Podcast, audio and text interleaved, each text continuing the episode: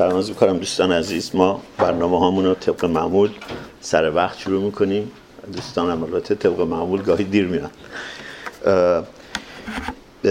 قبل از معرفی مهمان عزیز امشب یکی دو نکته در مورد برنامه های هفته آینده و هفته بعدش توضیح بدم. هفته بعد دوم مارس در ساختمان 320 Is that the Geology Center 320?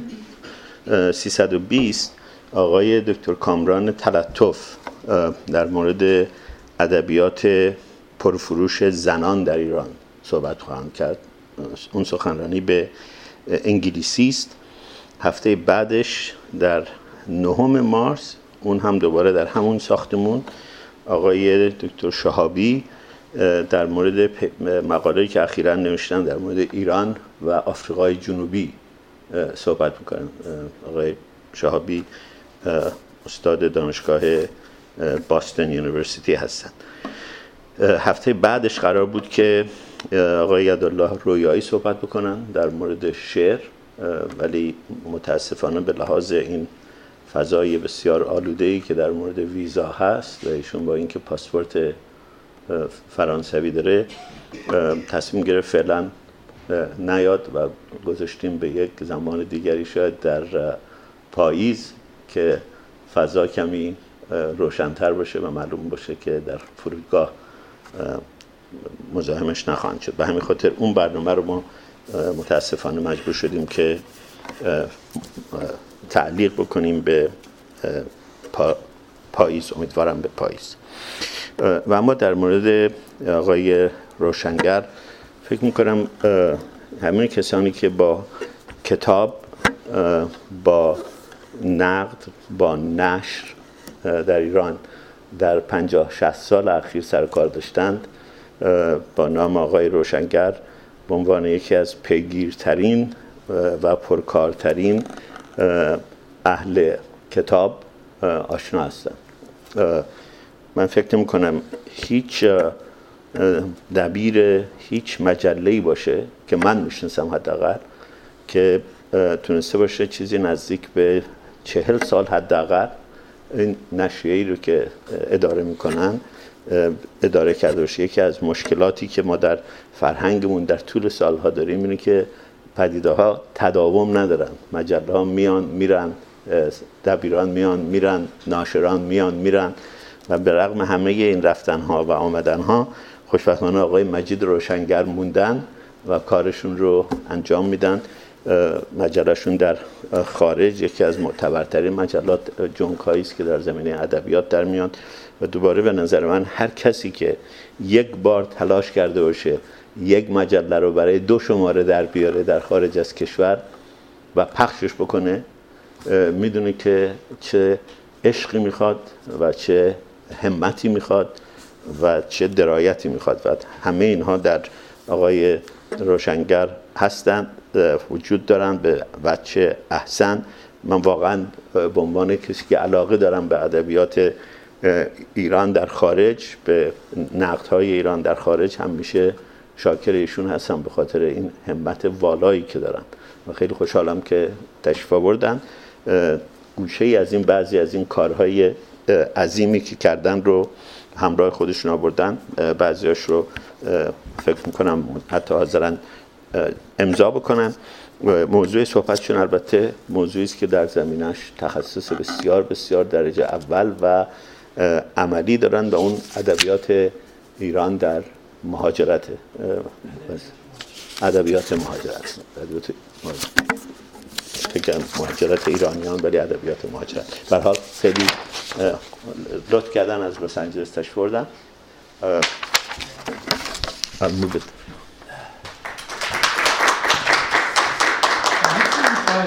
شما بیان اینجا که من تمرکزم داشته باشم شنو سرکارم بیان اینجا خیلی ممنون.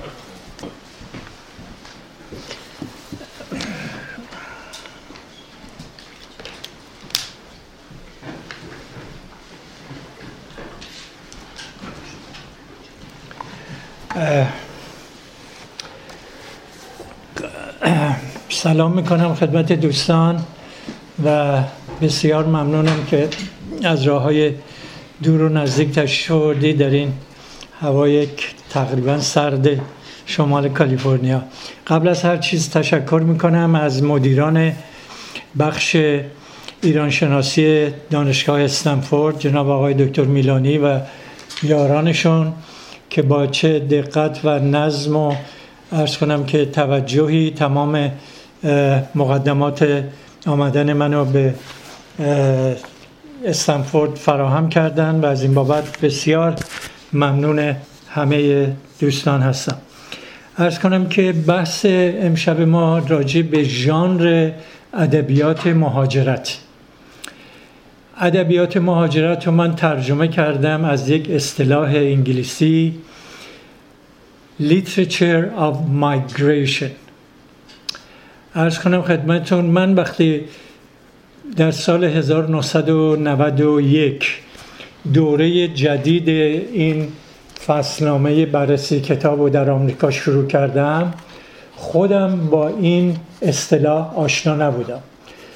شعرهایی که به دستم می رسید از دوستانی که در خارج از کشور بودن می نوشتم شعر قربت. قربت با قیم یا یک داستان کوتاه قربت. بعد یک روز یک مقاله در مجله نیویورکر خوندم که نویسنده درباره یکی از همین کتاب ها نقدی نوشته بود. اونجا برای اولین بار دیدم اصطلاح literature of migrancy رو اصطلاح کرده. نگاه کردم به دیکشنری دیدم migrancy در لغت دیکشنری آکسفورد وجود نداره. فهمیدم که نویسنده از migration کلمه migrancy رو به اصطلاح سکه زده. بعد که رفتم و مقوله literature of migration رو بهش نزدیک شدم دیدم که چه مقوله وسیع است و چه قدمتی داره و در دانشگاه های آمریکا و اروپا تدریس میشه در دانشگاه هایی که بخش ادبیات خارجی داره و حالا می‌رسم به تعریف ادبیات مهاجرت و غیره. ولی ادبیات مهاجرت برای ما ایرانی ها بسیار مقوله تازه است.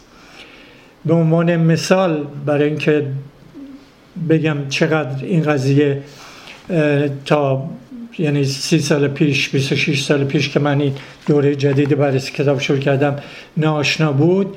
هیچ یادم نمیره که آقای هوشنگ گلشیری در زمان حیاتشون آمدن به آمریکا و وقتی من راجع به ادبیات مهاجرت باش صحبت کردم گفت شما پاتونو از مرد می‌ذارید بیرون.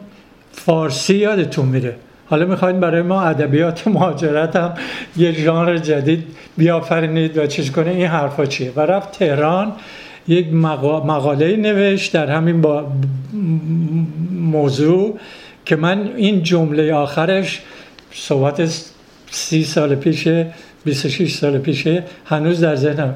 گفت ادبیات مهاجرت راهی به هیچ دهی ندارد. این عین جمله هوشنگوش ولی به آن نشانی که بعدا سردبیر یه مجله شد به اسم کارنامه و بعد از مدتی که شماره های بررسی کتاب من توسط دوستان براش میفرستدم تهران دیدم که در مجله کارنامه یه بخشی رو گذاشته عنوان بالاش ادبیات مهاجرت داستانهای کوتاهی رو که من در بررسی کتاب چاپ می‌کردم در ژانر ادبیات مهاجرت چاپ می‌کرد ولی ارجا نمی‌داد که اینا رو از کجا گرفته. منم واقعا هیچ مخالفتی نداشتم. خیلی خوشحال بودم که هوشنگ گلشیری از اون مرحله ای که گفت ادبیات مهاجرت راهی به هیچ دهی ندارد رسیده به جایی که در مجله که خودش کارنامه سردبیرشه بخش عمده از ادبیات مهاجرت رو داره به خوانندگان داخل ایران ارائه میده حالا با این مقدمه من باید شروع کنم بگم که ادبیات مثل هر مقوله دیگری مثلا فرض بفرمایید که ما میگیم گیاهان.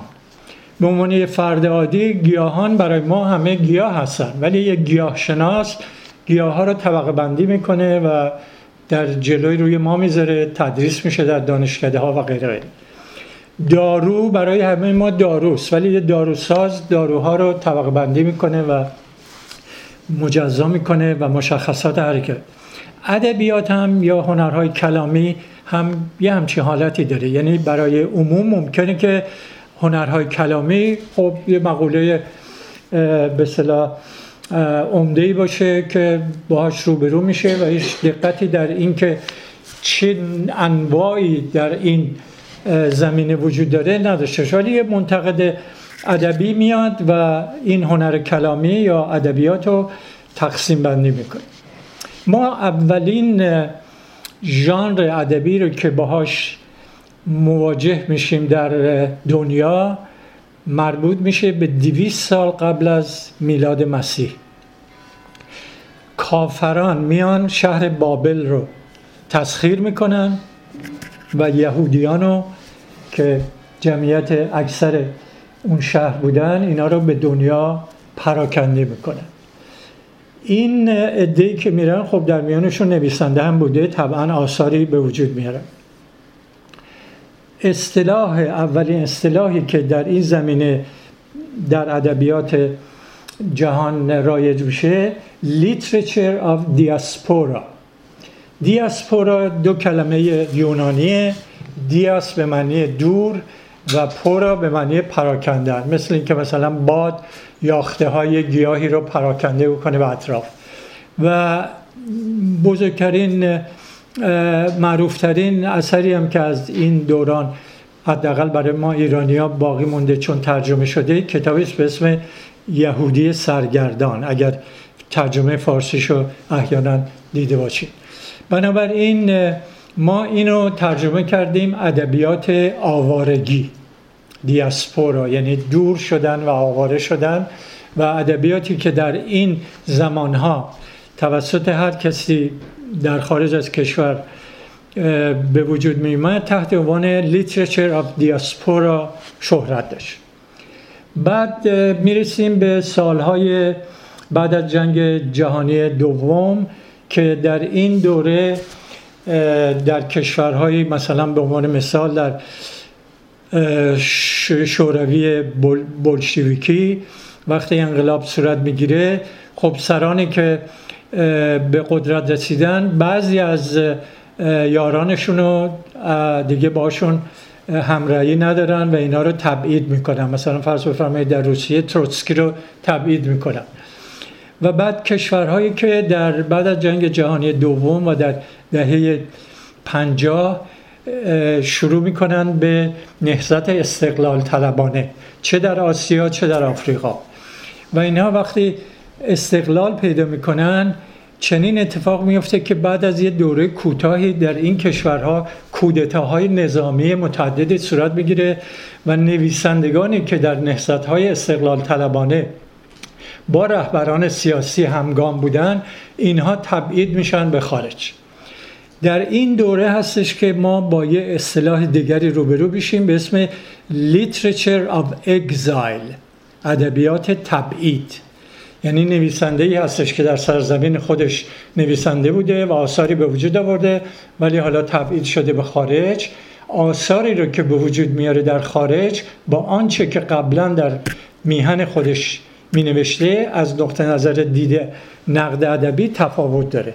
بنابراین یه منتقد ادبی وقتی اینها رو مقایسه می‌کنه می‌بینه این نوشته ای که در فرض فرمایید برشت وقتی آمده اینجا کارهایی رو که در همین آمریکا آمده بود در سانتا مانیکا خیابونه نمی‌دونم 13 هم یا 17 هم اونجا منزلی گرفته بود نوشته بود شعرهایی رو که در اینجا گفته با شعرهایی رو که در آلمان گفته تفاوت داره. بنابراین منتقد ادبی این آثار رو تحت عنوان literature of exile این تفاوت ها رو به ما نشون میده و ما رو راهنمایی می‌کنه. بعدا همین نویسندگانی که در تبعید بودن وقتی زمانه برمیگرده و دولت های دیکتاتوری از کار برکنار میشن و باز دولت های ملی میان سر کار. اینها برمیگردن به سرزمین های اصلی خودشون و وقتی برمیگردن نوشته هایی رو که به وجود میارن تحت عنوان ادبیات بازگشت از تبعید نامگذاری می‌کنن. یعنی میگن ادبیاتی رو که همین شخص در زمان تبعید نوشته که با ادبیاتی که در میهن اصلی خودش قبل از تبعید نوشته بود تفاوت داشت حالا ادبیات جدیدی رو که برگشته به میهن اصلیش تحت عنوان ادبیات بازگشت این باز با اون دوتای دیگه فرق داره.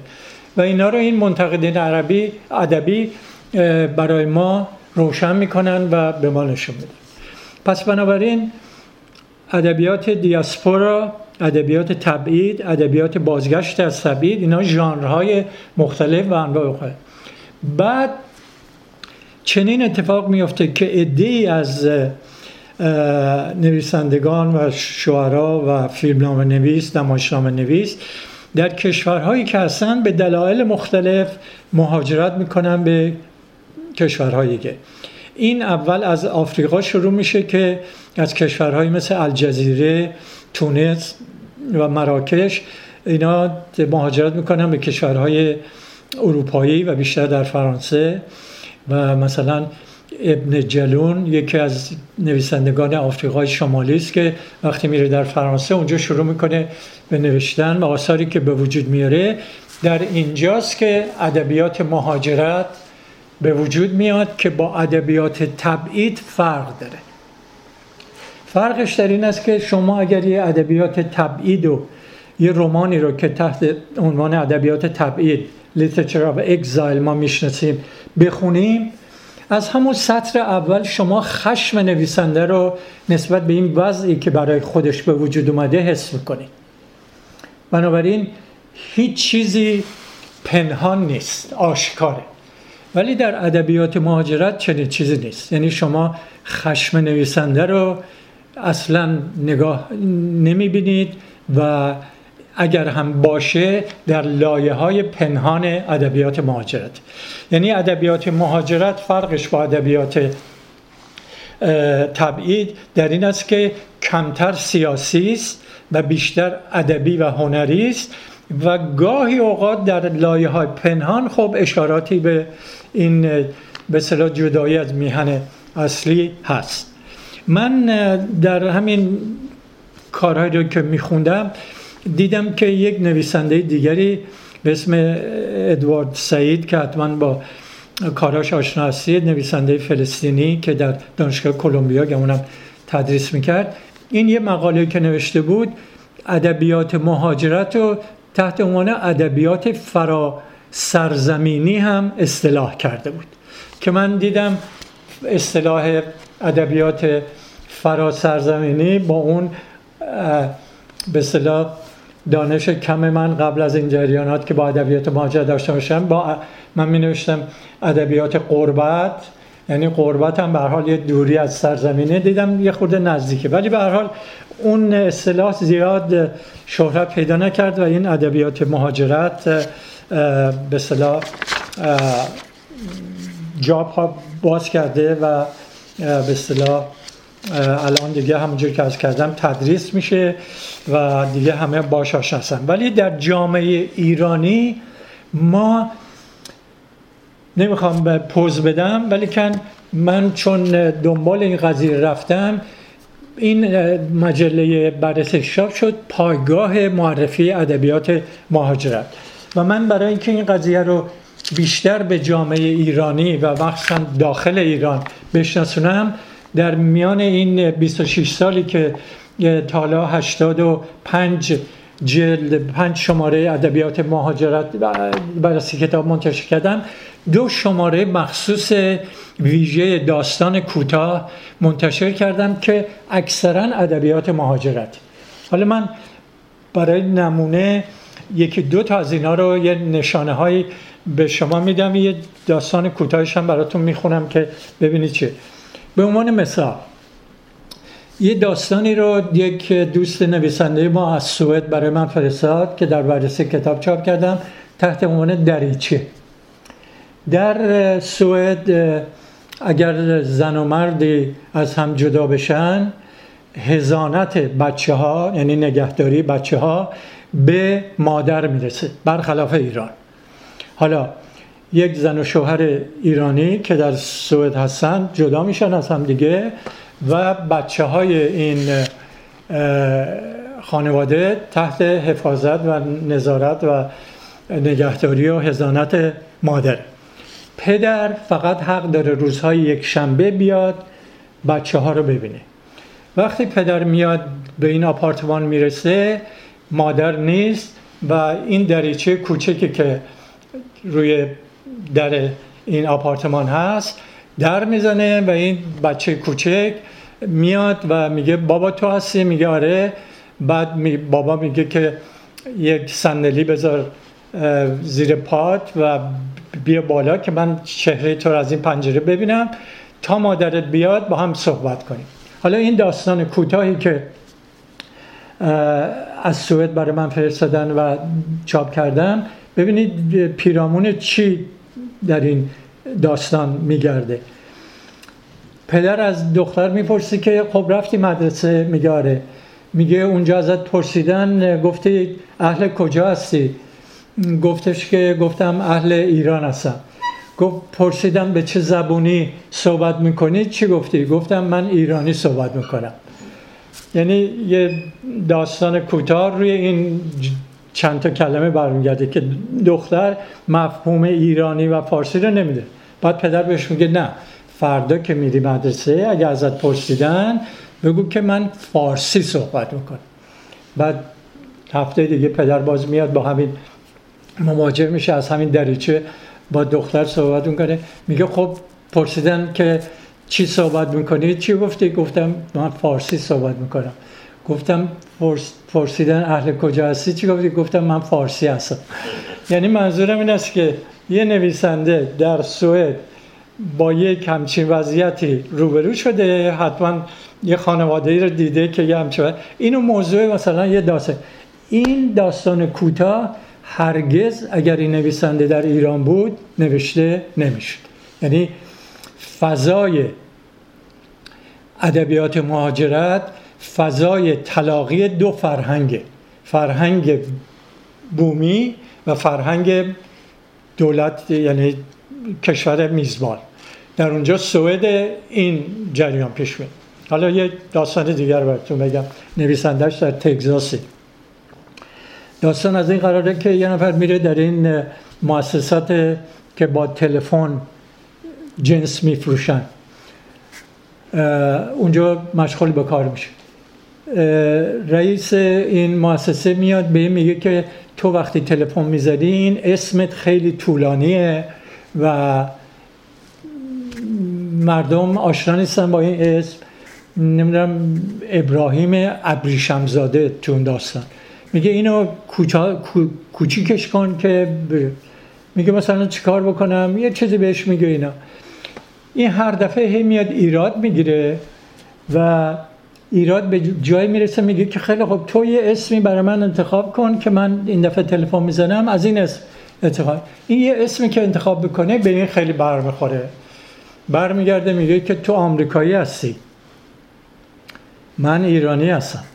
این اسمی رو که تو برای من انتخاب کردی اسم یه دختر در آثار سلینجر. کتابش به من اسم کتابم میگه میگه برو بخون.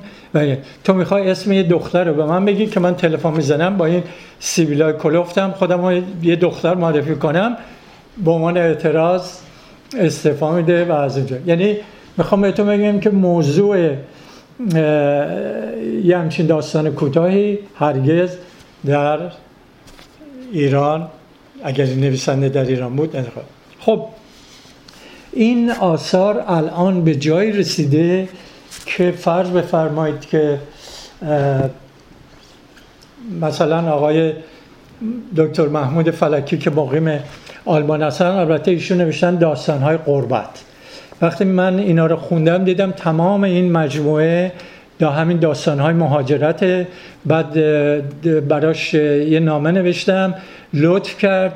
و بر اساس همین داستان ها یه مقاله نوشت که ادبیات مهاجرت اصلا چجوری در بخشی که مربوط به ما ایرانی های خارج از کشوری به وجود میاد و این مقاله رو من در یک از شماره های بررسی کتاب منتشر کردم که چهار مرحله قائل شده که یه مهاجری که میاد مرحله اول با چی مواجه میشه مرحله دوم مرحله سوم و مرحله چهارم که با آفرینش هنری شد حتی الان به جایی رسیده که من این بررسی کتاب یه بخش کوچک انگلیسی داره و من خب چون انگلیسیم که مثل یا کسی که انگلیسیش زبان مادریسه و در دانشگاه تدریس می‌کنی که نیست. طبعا دنبال یک کسی میگردم که به من کمک کنه. من English consultant داشتم در دوره های مختلف استادان دانشگاه. و این خانم بونی بولینگ در یه دوره به من کمک می‌کرد که بعد گفتش که من باید برم خارج از کشور و چیز کرد. ولی وقتی برگشت یه مجموعه شعری چاپ کرده که در این مجموعه دو سه تا شعرش دقیقا ادبیات مهاجرته. عنوان کتابش هم گذاشته درد هجاب یعنی حتی منظورم این است که این تاثیر که مثلا یک خانم شاعر که با من سردبیر نشریه ادبی یه مدتی کار کرده و من چند تا داستان کوتاه ادبیات مهاجرت که به انگلیسی بوده به دستم رسیده. براش فرستادم گفتم بخون ادیت کن نظر بده. اینجا منعکس شد. خانم مرجان کمالی. کتابی نوشته به اسم Together Tea به انگلیسی. ناشر معتبر آمریکایی چاپ کرده دقیقا ادبیات مهاجرت داستان از این قراره که یک مادری با یک دخترش آمدن آمریکا این مادر در ایران در اداره آمار کار می‌کرده.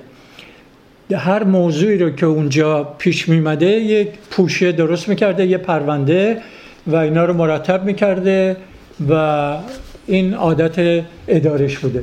حالا اومده اینجا و می‌خواد دخترش رو به صلاح براش یک مردی رو انتخاب کنه و اینا رو دستشون رو تو دست هم بذاره ازدواج کنه.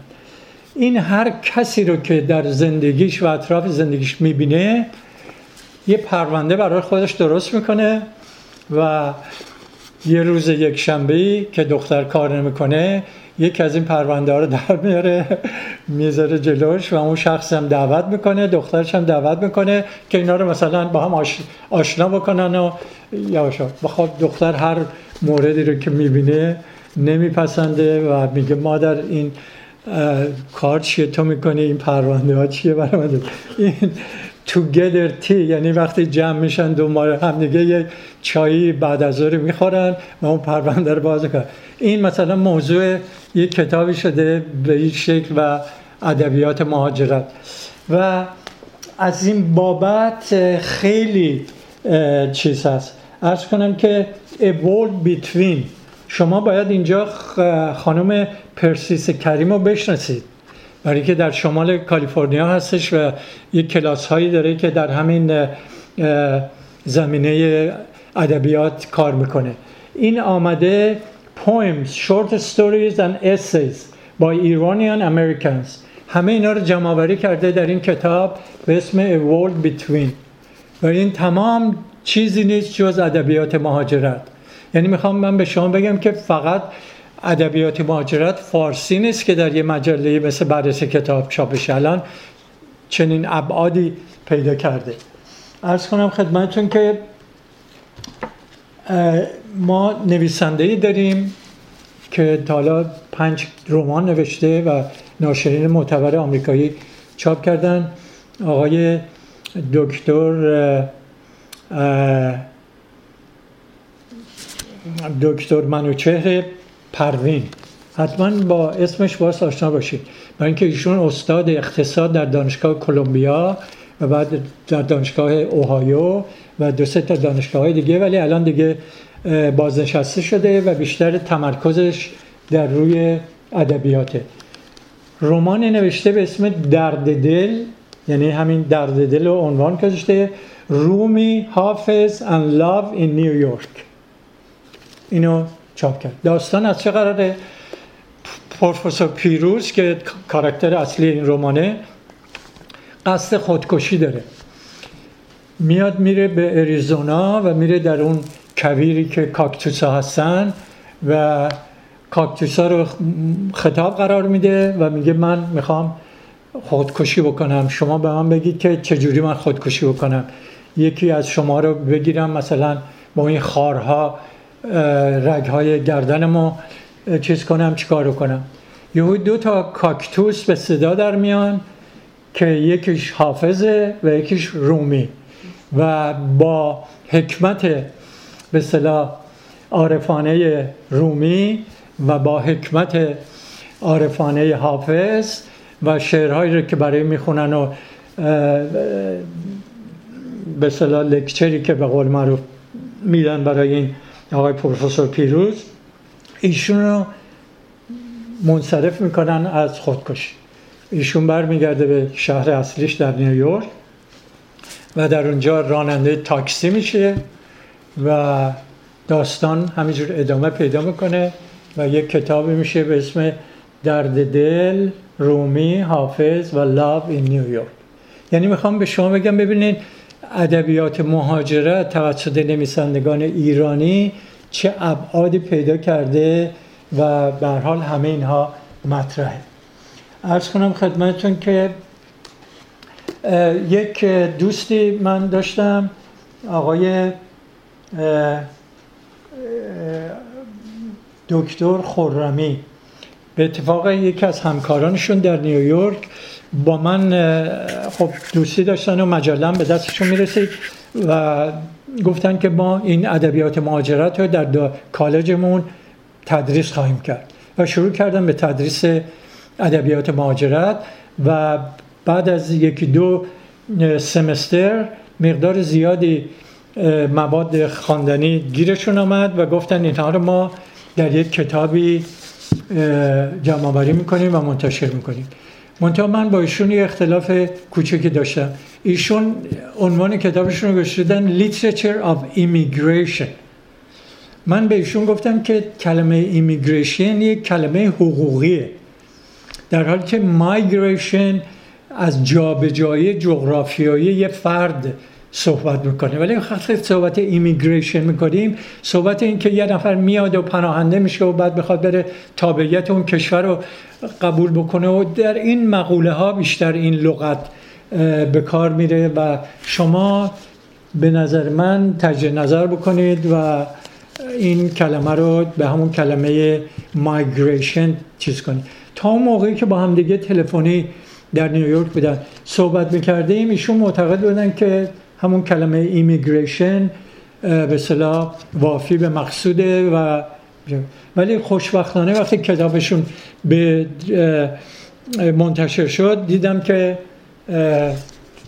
immigration رو تبدیل کردن به migration و ادبیات و ایشون هم یک کتابی در دانشگاه نیویورک منتشر کردن که من اینجا که اونم ندارم ولی به ارز کنم به خدمتتون که یک کتابی هست ایران without borders. در اینجا مقدار زیادی مقاله هست و اینا ولی یه قسمتش که خیلی جالب از نظر همین بحث ادبیات مهاجرت یک کسی از فلوریدا حرکت می‌کنه به طرف اوهایو. می‌خواسته بیاد شرق آمریکا که اینجا lecture بده. بعد در اوهایو که همینجور با اتومبیل حرکت می‌کرده یه تابلوی نوشته می‌بینه نوشته Persia population صد نفر. خیلی علاقمند میشه و میره در اون دهکده یا همون شهر کوچک و می‌بینه بله یه شهری در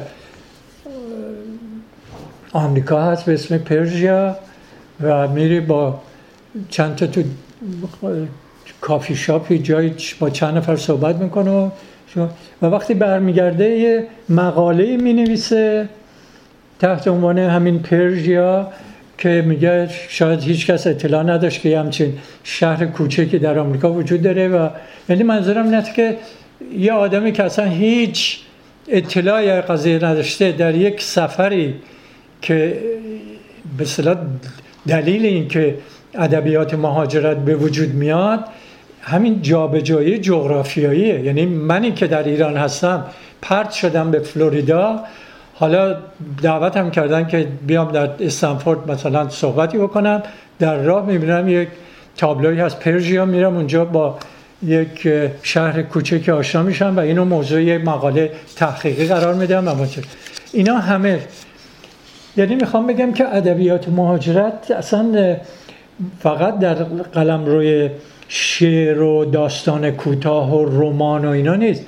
حتی در نمایشنامه در فیلمنامه و اینها هم و حتی در مقالات به صلاح جدی اکادمیک اینها همه گسترش پیدا کرده. نمی‌دونم اطلاع دارید در سندیگو بچه های مدرسه یه نمایشنامه رو روی صحنه آوردن بچه های ایرانی. داستان از این قراره که مادر بزرگی هست نشسته اینجا دو نفر مأمور اداره مهاجرت هم اینجا هستن و با این مادر بزرگ می‌خوان مصاحبه کنن که تابعیت نصیب ایشون باشه. منتها انگلیسی نمی‌دونه این بچه کوچیک آورده که ترجمه کنه. مأمور اداره مهاجرت ازش می‌پرسه میگه از مادر بزرگت بپرس که رئیس جمهور فعلی آمریکا اسمش چیه؟ اون موقع پرزیدنت بوش بود. دختر کوچولو به فارسی برمیگرده میگه مامان بزرگ این همسایه بغلی ما وقتی تو روزا میشینی روی اون نیمکت بیرون میاد از جلو رد میشه چی میگی؟ میگه باز بوش اومد. این دوتا معمور چیز کلمه بوش به گوششون می‌رسه. دست می‌زنن و بعد میگه که از مادر بزرگ بپرس که پایتخت کشور آمریکا چیه اسمش؟ بعد میگه دختر باز دختر کوچولو نوه. میگه مامان بزرگ دایی روزای یه شنبه یه جایی به هر, هر یه شنبه سر یه ساعت معینی به تلفن می‌زنه. هیچ موقع هم ردخور نداره تا هم منتظر تلفن اون کدوم شهره؟ میگه واشنگتن. اینا باز دست زد یعنی منظورم است که یه نمایشنامه که در سندیگو روی صحنه میاد موضوعش ببینید موضوعش ادبیات مهاجرت. حالا ما صحبت شعر می‌کنیم صحبت داستان کوتاه می‌کنیم صحبت رمان می‌کنیم صحبت اسی می‌کنیم. ولی این نمایشنامه یا یه نمایشنامه دیگری هست در لس آنجلس روی صحنه آمده که نمی‌دونم شنیدین اسمشو یا دیدین. به اسم خانواده 99 سنتی. این خانواده 99 سنتی یه بازی مادر بزرگی هست نوش که یه پسر بزرگی است گرفرندش رو میاره به مادر بزرگ معرفی بکنه. بعد معرفیش می‌کنه و مادر بزرگ میگه چه دختر زیبایی چقدر دختر خوبی انتخاب کردی باری که الله فلان از یروا خب حالا بگو این چی کار است؟ بعد این به انگلیسی میگه dancer. She's a dancer. این جمله انگلیسی موسیقی داره که در گوش این پیرزن خیلی چیز لبخندی می‌زنه و میگه چقدر خوب و از این حرفا. ولی یه ذره که یه کمی میگذره میگه مادر بزرگ بگو بینم این معنیش یعنی چی؟ میگه معنیش یعنی رقاص. تا میگه رقاص این می‌زنه تو سرش.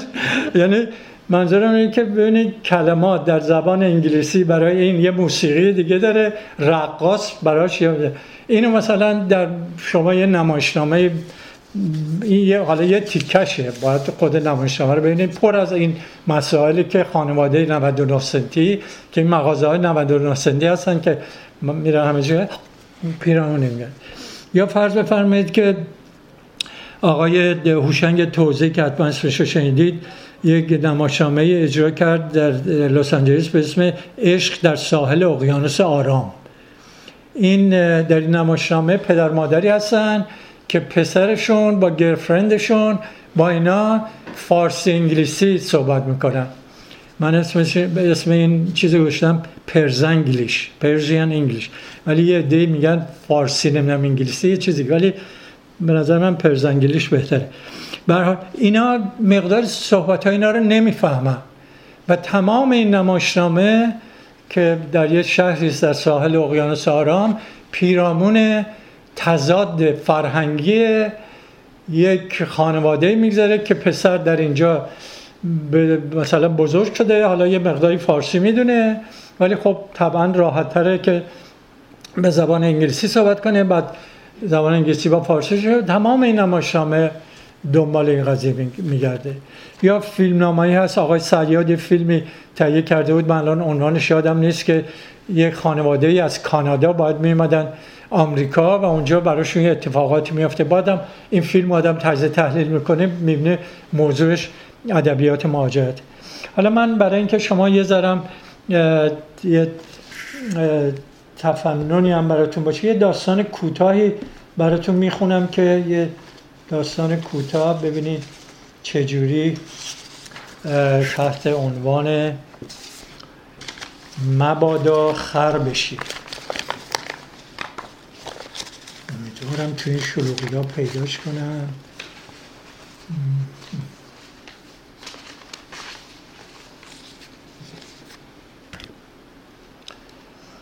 ارز کنم که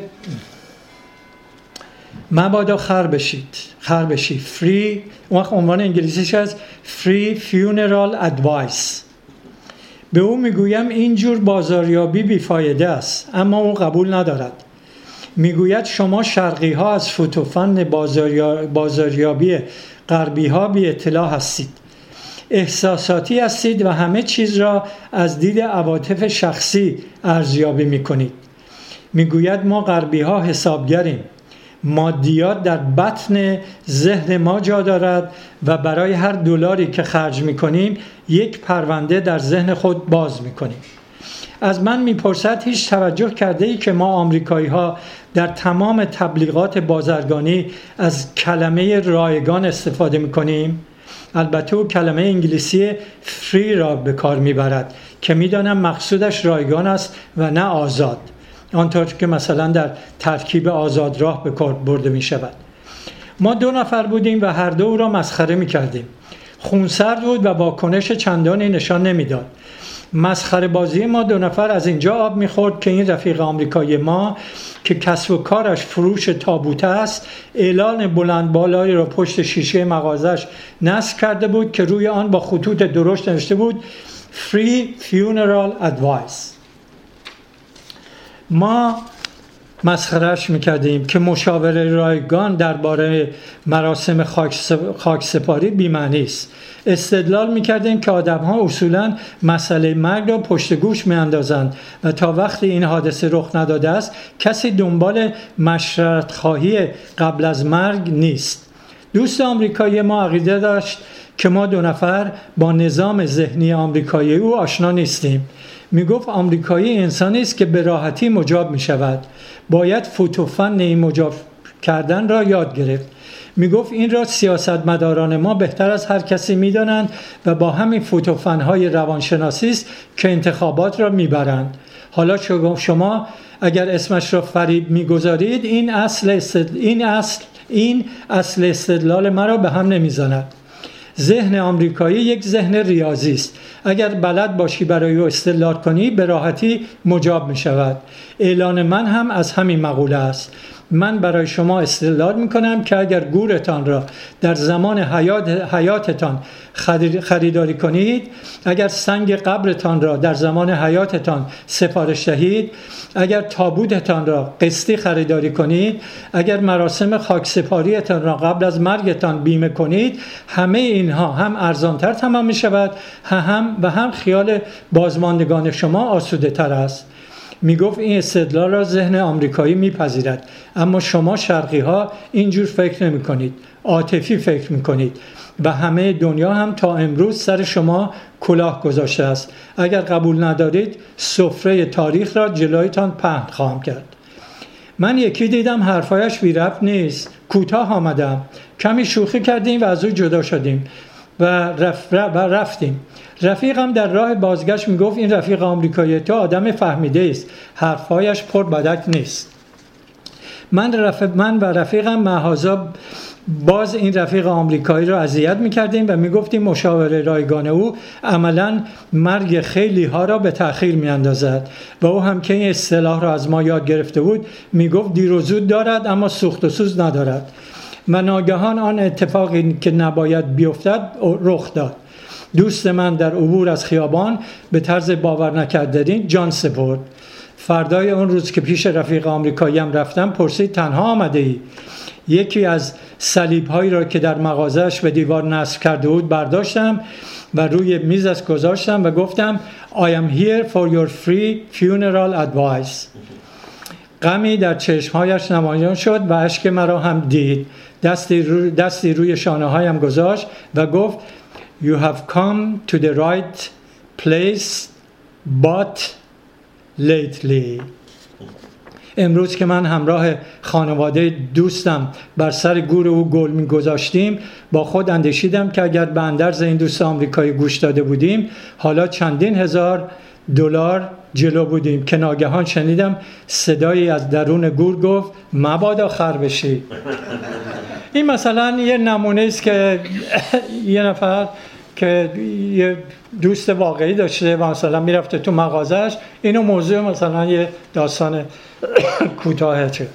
اما یه نکته رو باید اشاره بکنم که هر چیزی رو که در خارج از کشور نوشته میشه لزوما جز ادبیات مهاجرت قرار نمی‌گیره. به عنوان مثال من از دو نویسنده بزرگ ایرانی نام می‌برم که اینها در تمام طول عمرشون تقریبا در خارج از کشور زندگی کردن و خیلی آثار زیادی به وجود آوردن و در ادبیات مدرن ایران هم اثر گذاشتن. ولی هیچ یک از آثارشون جز ادبیات مهاجرت قرار نمیده یکی جمالزاده و یکی بزرگ علوی. یعنی از یکی بود یکی نبود. بگیرید که آغاز داستان کوتاه مدرن فارسی است و تاریخ ادبیات معاصر ایران که می نویسن داستان کوتاه مدرن فارسی با یکی, نب... یکی بود یکی نبوده. آقای جمالزاده شروع میشه که من اتفاقا من یک کاریر دیپلماتیک هم داشتم در کنار کاریر ادبیم. معمولیت سوئیس داشتم. و اونجا آقای دکتر مجید رهنما شادروان دکتر مجید رهنما سفیر بودن که خیلی اهل علم و ادب و کلام و اینها. من من با یه روز نشستم گفتم اینجا که هستیم به یه انجمن ادبی ایران و سوئیس رو بریم با سوئیسی ها صحبت کنیم و تأسیس کنیم. آقای جمال در ژنو ازش خواهش کنیم که ریاست این انجمن رو خیلی فکر منو پذیرفت و گفت بعد خودت برو با مقامات سوئیسی صحبت کن و ترتیب این کار بده. منم وقت گرفتم و رفتم صحبت کردم و هم استقبال کردن. یه ایران شناس سوئیسی هم در دانشگاه برن تدریس می‌کرد که با ما آشنا بود. با اونم در میون گذاشتم. اونم ما رو تشویق کرد و پشتیبانی کرد و ما این انجمن رو تاسیس کردیم. روز افتتاحش از آقای جمالزاده خواهش کردیم از ژنو آمد به برن و اونجا سخنرانی کرد و خیلی چیز کرد. وقتی سخنرانی تموم شد من رفتم ازش پرسیدم گفتم آقای جمالزاده شما این یکی, نب... یکی بود یکی نمود و موقعی که نوشتید به اهمیت کار خودتون واقف بودید که چه تحولی در ژانر داستان نویسی کوتاه ایران بازی خواهد گفت مرد حسابی این حرفا چیه؟ یه چند نفری بودیم ما در برلین یه مجله داشتیم به اسم کاوه و هر کسی یه چیزی می نوشت منم این داستان کوتاه نوشتم برای دوستان. خوندم آقای قزوینی و ایران شهر رو عرض کنم دیگران دیگران و اونا خوششون اومد چاپ کردیم. بعد خب در کاوه که چاپ شد به ایران رسید و این تحصیل. ولی می‌خوام بگم با تمام این اهمیتی که این داستان کوتاه و دیگر داستانهای کوتاه جمالزاده در ادبیات مدرن فارسی در داخل کشور داره ولی هیچ یک از آثارش جز ادبیات مهاجرت قرار نمی‌گیره یعنی در ژانر ادبیات مهاجرت. همچنین آقای علوی کتاب های زیادی نوشته و هیچ اگر در تهران هم بود همین کتاب رو نوشته که در آلمان اون موقع آلمان شرقی بود نوشته. کاراکتر رمانش یک ساواکیه که همش موضوع یه موضوع کارمند سواکه که دنبال یه آدم چپگراست و حالا این آدم چپگرا اومده خارج از کشور که خودشه و اونجا هم باز دنبالش هستن و غیره و غیره. یعنی اینو در تهران هم می‌تونست بنویسه. به حال این آثار همه الان به وجود اومده و ولی کن اون جوری که من دلم می‌خواد هنوز در داخل کشور این ادبیات مهاجرت مورد توجه قرار نگرفته. به عنوان مثال آقای حسن آبدینی 100 سال داستان نویسی در ایران و در چهار جلد که منتشر کرده در یه جای کوتاهش نوشته بله ادبیات مهاجرت ادبیاتی است که توسط ایرانیان خارج از کشور نوشته میشه و منتشر میشه ولی ما چون به این ادبیات دسترسی نداریم نمی‌تونیم اینا رو در این کتاب مثل سایر آثار که من براش پیغام دادم که اینو خیلی بیلوتفی کردین شما. شما خب به حال وظیفه دارید که این تمام آثار رو مثل هر پژوهنده دیگری دنبالش برید. منم اینجا هستم به من یه تلفن بزنید ایمیل بزنید. این روزا که دیگه ایمیل کاری نداره دو خط بنویسید من همه اینا رو تهیه می‌کنم براتون میفرستم.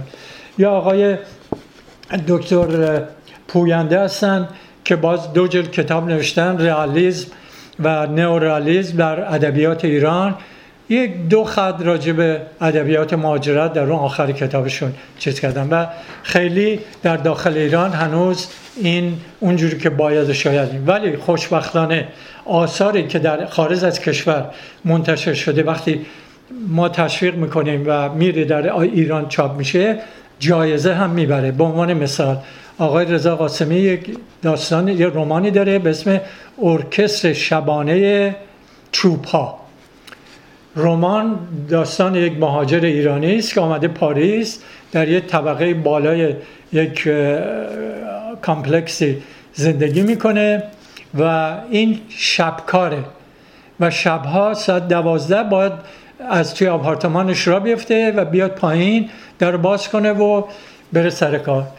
این ساختمان یه ساختمان قدیمی است و این راهروی که هست این چوبهاش خیلی لغزنده و این وقتی پاشو می‌ذاره صدای این چوب ها این طبقات پایین رو ناراحت می‌کنه. اسم این رمان هم گذاشته ارکستر شبانه چوب ها رمان بسیار زیبایی است. وقتی این چاپ شد ما یه نقد مفصلی تو بررسی کتاب چاپ کردیم. بعد این رمان رو تشویقش کردم. آقای رضا قاسمی بردش ایران یا فرستاد ایران. منتشر شد. حالا سخره روزگار آیرونی روزگار اینه که آقای هوشنگ گلشیری که می‌گفت ادبیات مهاجرت راهی به اجدهی ندارد در اون مقاله قبلی بنیادی در ایران تأسیس کرده بنیاد ادبی هوشنگ گلشیری که هر سال به بهترین داستانهای منتشر شده رمان داستان کوتاه و برگزیده شعر و مجموعه شعر. جایزه میده سه تا جایزه. جایزه اول دوم سوم. جایزه اول رمان اون سال بنیاد گلشیری به رمان آقای رضا قاسمی ارکستر شبانه کنه یا مرز فرماید که خانم مهنوش مزارعی مقیم سندیگو هستن. مجموعه داستانی دارم به اسم نمی‌دونم چی خاکستری. این در ایران چاپ شده جایزه گرفته. آقای خسرو دوامی اینجا رماناشون اینجا منتشر میشه ولی یکی دوتاش در ایران منتشر شده و مورد توجه قرار گرفته و دیگران و دیگران. یعنی الان به طور آهسته. این آثار داره در ایران مورد توجه قرار می‌گیره و من از این بابت خیلی خوشحال هستم که یک پایه کوچکی بودم در تشویق و به ترغیب و توسعه این ژانر ادبی. به حال این کلیه صحبت های من بود و اینم بگم که حتی یه پرانتز باز کنم. این مهاجرت ما در این دهه اخیر از نظر آماری بزرگترین مهاجرت ایرانیان این بوده. ولی اولین نبوده. اولین مهاجرت ایرانیان مهاجرت پارسیان بود که بعد از حمله اعراب به ایران این پارسیان به, به اسلام قبول نکردن و حاضرم نشدن به بنا به قواعد اسلامی جزیه بدن یعنی مالیات بدن و کوچ کردن به شرق و رفتن در هند و اونجا اقلیت پارسیان یا اقلیت بسیار معتبر و نمودار و موثر و اثرگذاری است. به عنوان مثال در همون سالهای اولیه اولین فرهنگ فارسی به فارسی رو همین پارسیان ایرانی به وجود آوردن فرهنگ آنندراج. فرهنگ آنندراج مبنای لغتنامه نویسی ده خدا قرار گرفت یا لغتنامه نویسی آقای دکتر موین بعد یک ایرانی دیگه یک فرهنگ دیگه درست کرد که ادب لغات فارسی رو در مقابل لغات عربی در هند معادلاش رو چاپ کرد. من اینا رو در یه مقاله تو همین بررسی کتاب چاپ کردم اینا. بنابراین این اولین مهاجرت ایرانیان بود که بعد تمام آثار خطی ایرانیانی رو که با خودشون برده بودن اینا رو حفظ کردن که در دوره های بعدی همه اینها به صورت چاپ سنگی به ایران آمد و بعد تصحیح شد و تعداد زیادی از اینها با تصحیح و ویرایش بزرگانی مثل استاد فروزانفر ارز کنم که استاد قزوینی ارز کنم که استاد مشتبه مینوی استاد زرینکوب قوان اینا از روی همین نسخه های چاپ سنگی به صورت چاپ گوتنبرگ در آمد و الان ده ها هزار نسخه همه جا هست. و الان این جریان بازگرداندن تمام این آثار خطی از هند در حال حاضر ادامه داره. مهاجرت دیگر ایرانیان در زمان صفویه اتفاق افتاد. دودمان صفوی برخلاف دودمان های دیگه که به شعرا خیلی احترام میذاشتن و شعرا در دربارهای ایران اجر و قربی داشتن و مورد حمایت قرار می‌گفتن اینها هیچ به شعرهای ایران اعتنای نکردن و اینها کوچ کردن و مهاجرت کردن رفتن به هند و اشعارشون رو در اونجا به وجود آوردن. و مکتبی که ما الان در ادبیات ایران وقتی دوره های ادبی ایران رو کنار هم می‌ذاریم به اسم مکتب هندی مشهوره یعنی اشعار فارسی است که زیر نام مکتب هندی ما می‌شناسیم. این آثاری است که شعرهای عهد صفویه که کوچ کردن مهاجرت کردن رفتن هند به وجود آوردن. یعنی می‌خوام بگم که حتی کوچ های کوچک و اون کوچه اولی که بزرگ بود و این کوچه آخر چه آثاری به وجود داده و تمام اینها منجر میشه به اینکه زبان فارسی غنیتر از گذشته بشه. یعنی اگر زبان فارسی از 1100 سال پیش 1200 سال پیش خشت هایی بوده که روی هم دیگه گذاشته شده و به این ادبیات امروز فارسی رسیده ادبیات مهاجرت هم یک خشتی است. بر روی خشت های دیگه. یه مثال کوچیک می‌زنم صحبتم تموم کنم. من رفته بودم ایران. مادرم بیمار بود و فوت کرد و اونجا بودم اینا. بعد در جلسات دوستان صحبت می‌کردم دیدم دوستان گاهی اوقات یه نفر که داره صحبت می‌کنه اشاره می‌کنه میگه زد تو خاکی. من نمیفهمیدم زد تو خاکی یعنی چی. بعد میپرسیدم که زد تو خاکی یعنی چی؟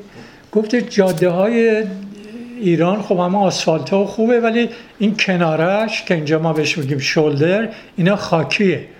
یه آدم ناشی وقتی این جاده رو باز راست بره می‌زنه تو خاکی دیگه. این آدم ناشیه. این آدمی هم که داره پرت و پلا میگه ما میگیم زد تو خاکی. یعنی از اون مسیر اصلی سخنش خارج شد از اون جاده اصلی آسفال خارج شد. گفتم حالا که شما اینو گفتین ما هم در خارج در چیز مهاجرت ما هم از این اصطلاحات جور کردیم. گفت چی؟ گفتیم من گفتم من رفته بودم مجلس ختم. این آقای که پشت میکروفون بود گاهی اوقات از این میکروفون سرشو می‌برد کنار و صداش به جمع نمی‌رسید. این کسی که کنار من نشسته بود به اون دوستش گفت گفت رفت زیر پل. من نفهمیدم رفت زیر پل یعنی چی. بعد یه دفعه دیگه باز صداش رفت کنار. باز گفت باز رفت زیر پل. من گفتم آقا رفت زیر پل یعنی چی؟ گفت مگه شما به این رادیوی فارسی ما گوش نمیدی؟ این رادیو فارسی ما موجش قوی نیست. یه عده دارن رانندگی می‌کنن میرن زیر پل. صدای این گوینده رو و اون بحث رو که داره ادامه میده نمیشتم از زیر پل که در میان تلفن می‌زنن. به اون گوینده آقای فلانی خانم فلانی ما این بحث شما رفتیم زیر پول گوش ندیم ممکنه تکرار کنیم.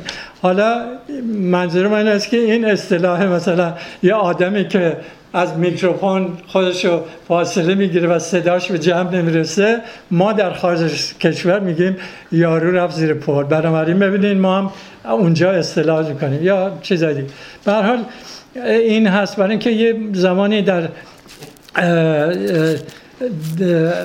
کانون سخن که در لس آنجلس ما داریم از من دعوت کردن گفتن آیا زبان فارسی در فصل مهاجرت رو به نزول یا رو به به بالا رفتن؟ من براشون تمام این آثاری رو که به فارسی و انگلیسی و غیره اینا منتشر گفتم خب به حال اینا یه روزی این شعرها و داستانهای کوتاه اینا بهش مراجعه میشه. خوشبختانه مثلا این بررسی کتاب یا دیگر مجلات معتبر مثل ایران نامه ایران شناسی غیره اینا دانشگاه های آمریکا که بخش فارسی دارن اینا رو آبونه هستن و دو برابر قیمت هم به ما پول میدن. یعنی مثلا این آبونمان یک سالش 50 دلاره اونا به من 100 دلار میدن.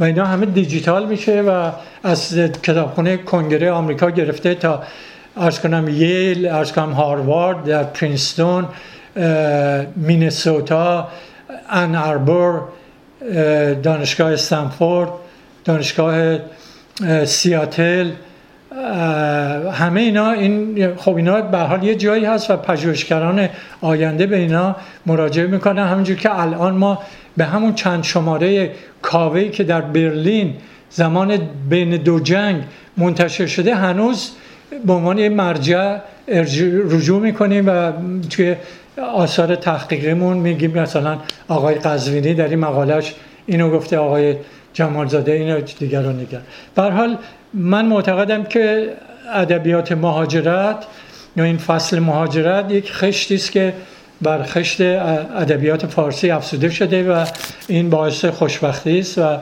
دیگه کلاممو تمام می‌کنم و اگر سوالی باشه با کمال میل در خیرتون هستم. خیلی ممنون.